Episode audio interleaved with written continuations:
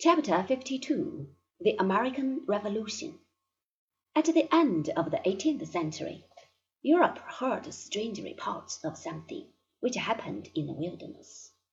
Of the North American continent, the descendants of the men who had punished King Charles for his insistence upon his divine rights added a new chapter to the old story of the struggle for self government.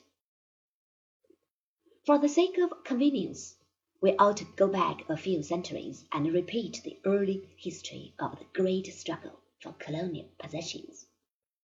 As soon as a number of European nations had been created upon the new basis of national or dynastic interests, that is to say, during and immediately after the Thirty Years' War, their rulers, backed up by the capital of their merchants and the ships of their trading companies, continued the fight for more territory in Asia, Africa, and America. The Spaniards and the Portuguese had been exploring the Indian Sea and the Pacific Ocean for more than a century ere Holland and England appeared upon the stage.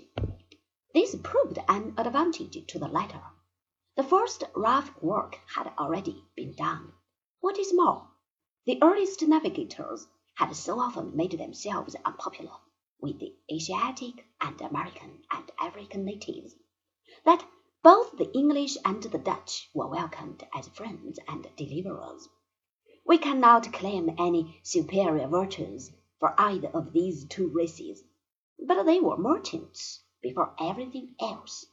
They never allowed religious considerations to interfere with their practical common sense.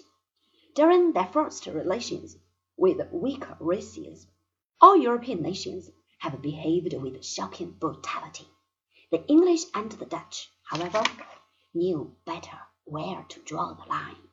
Provided they got their spices and their gold and silver and their taxes, they were willing to let the native live as it best pleased him.